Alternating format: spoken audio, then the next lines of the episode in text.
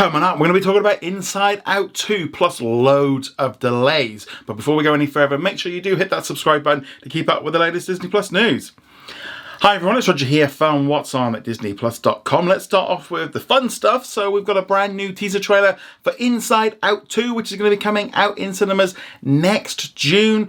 So the new trailer is kind of as you would expect. Um, it starts off with the core emotions, however, big red puberty button goes off and therefore big big wrecking ball comes swinging in introducing some brand new emotions including anxiety this trailer, I mean, this is exactly what you'd want. It's that feel good thing. It kind of instantly just takes you back to that original film, which I loved. It's one of my favorite Pixar films. Absolutely love it. Um, yeah, and just introducing a whole new sort of set of characters was going to be great. Obviously, anxiety. I think most people are going to be able to at least feel something with that character because well, we all suffer from it at different points in our lives and at different things. So I think this is great to see where they're going with this one. Also, you know, big, big sort of just put that out there now. It's coming out in June, just setting the tone, letting people know that Inside Out is coming back. You know, this is a good seven, eight months away, so it's quite a way off. I mean, just hopefully they don't delay anymore, but we'll be getting into more of that in a bit. But actually, in some ways, this kind of just cements this one as the next big animated film to come out after Wish. Um, so yeah, so I'm really looking forward to it. Anything, everything in this trailer just looked great to me. Can't wait to watch it. And obviously, in the meantime, we can check out Inside Out right now on Disney Plus. But let us know what you thought of the teaser trailer for Inside Out 2 in the comments below. So as I alluded to, then there is going to be some delays for upcoming film releases because Disney reshuffled around some of its schedule and has pushed back even more titles. So obviously this is the impact of the strikes with them not being able to write stuff for most of the summer and then the actors have been off and been unable to work since July and they obviously can only just go back now um, now with the strike over, um, that means there's some delays. Let's start off with the Disney one, which is Mufasa and The Lion King, which is a prequel to The Lion King. It's a live action version though. It's kind of animated really. I mean, let's kind of not get into too much of that one. So this will see like Timon and Pumbaa, they will be kind of explaining stuff to the little cub about the father and yeah I mean saw a little bit of this at last year's D23 Expo I thought it looked pretty cool I'll be honest it's not necessarily a movie that I would necessarily feel like I need to watch but um, instead of it coming out in July of 2024 it's now pushed back on to uh, December the 20th. So this is going to be their big Christmas movie. Not entirely sure that's a Christmas movie, but um, yeah, so that's, that's they've pushed that one back. So that'll give them a little bit more time to work on special effects and stuff. So, and also I feel like a lot of this as well is spreading out their releases a little bit more because we definitely saw this summer Disney put out a lot of stuff over the summer and they just all bumped into each other and it was kind of so chaotic with too many releases. So they definitely kind of thinned it out. So that one's been pushed back. So on that date was going to be a Marvel film. So let's start off right at the start. So Deadpool 3 was going to come out at the beginning of May. That is now pushed back until July. That is now taking over the spot from Captain America Brave New World, which has now been pushed back to Valentine's Day the following year. That also has meant then that uh, Thunderbolts has shifted back from its um, December release. Now Lion King has taken that one. That one's now been pushed back to the summer of 2025 in July.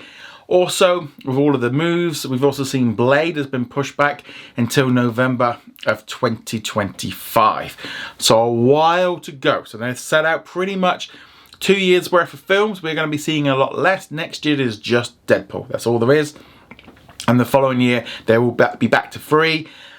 Um, obviously, they've still got to film most of Deadpool 3. They've only done half of it. They're going to be returning to start filming that at the end of this month. And with Captain America, they have filmed it. However, apparently it needs a lot of reworks, a lot of reworks and reshoots and stuff, which is normal for Marvel, but they're going to be spending some time fixing it and therefore giving themselves a little bit longer to get that one out. As we know, Marvel is trying to fix the quality issue and trying to get things a lot better. And so that is one key thing to be aware of. Uh, personally, with that Blade movie, um, it just feels that that one's been out for. They just need to get these things done. I mean, I can't believe how long that film has taken. Um, so yeah, so I don't know about what's going to be happening with that one. So obviously, um, expect Disney Plus shows as well to kind of be um, shifted around a little bit to kind of go alongside some of those movies if they interconnect. Um, so next year, yes, so just one Deadpool 3 film. We're also going to be getting, obviously, Disney Plus series like Echo, along with Agatha. But it's not going to be completely bad because we've actually got still like a whole host of Sony Marvel films. We've got Kraven the Hunter, Venom, and Madame Web. So that'll definitely tide us over. But I think this is probably a good thing. Just give Marvel time just to let us miss it. Because today is today was today's a Marvel day. I want to get into that in a second. But um, yeah, so you had these delays. Um, I think it's probably for the best. Um, also, in general, Disney kind of just sorted out its uh, schedule a bit. Essentially, now they've only really got like one major title coming out nearly every month. Um, drastically reduced how many they're putting out.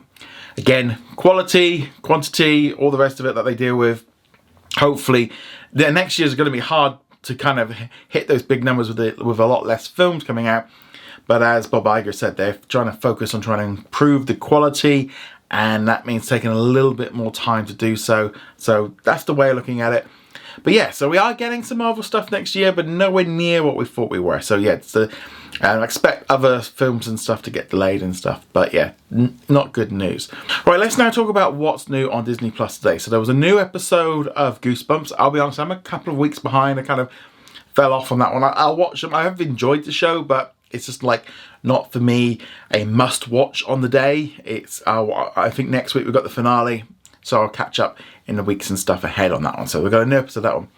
The other new big release was Loki season finale. But before we get into that one there, um, so watched that one this morning. Um, had that on breakfast. And today's video is a little bit later because I've just got back from the cinema because I've just gone and seen the Marvels. So I will say I do not think it was the smartest of ideas to have the finale of their Loki series dropping on the same day that Marvels come out. Because I literally watched them within two hours of each other. And yeah, that feels, again, you know, when we talk about this like quality and quantity issue with Marvel, that is a problem that I think the Disney Plus series have with the films. They need to be way far that that should not happen again. Because I'll be honest, if I yeah I wanted to see the Marvels, and I'm going to go into a little bit of that in a minute. But yeah, I think having them both out on the same day, not the smartest. I know in the US it was last night, but obviously for here in the UK, um, that was planned. And obviously I watched them all first thing in the morning, so that was the key thing for me. Right, let's get into it. So the Marvels, don't want to go into any spoilers. I don't want to get into because it only just come out today. Really enjoyed it. A lot of fun. Bit silly in places. Not the. It's definitely not the smartest of movies. Very simple. A lot of fun. If you enjoyed Ms. Marvel, you're gonna love this one. She is definitely the highlight in here. Captain Marvel's great as well. Um, the cats are fantastic. It's fun. It's light-hearted. It's a little bit silly. It's I would say a little bit of like maybe Marvel from a few years ago. There's some interconnecting stuff going on that I don't want to get into and spoil. But I really enjoyed it. I kind of, I, to be honest, kind of knew I was probably going to like this one anyway because I like the light-hearted side of Marvel. I like it not being quite so serious. I like the 90 minute movies. I think that's good for it. It just, it felt light and fast and it just, yeah, it just kept moving along. And I, I really enjoyed it. It is by no stretch of the imagination the best Marvel movie ever. Am I going to watch it again when it comes out on Disney Plus? Yes, because I, I really enjoyed it. I thought it was a lot of fun.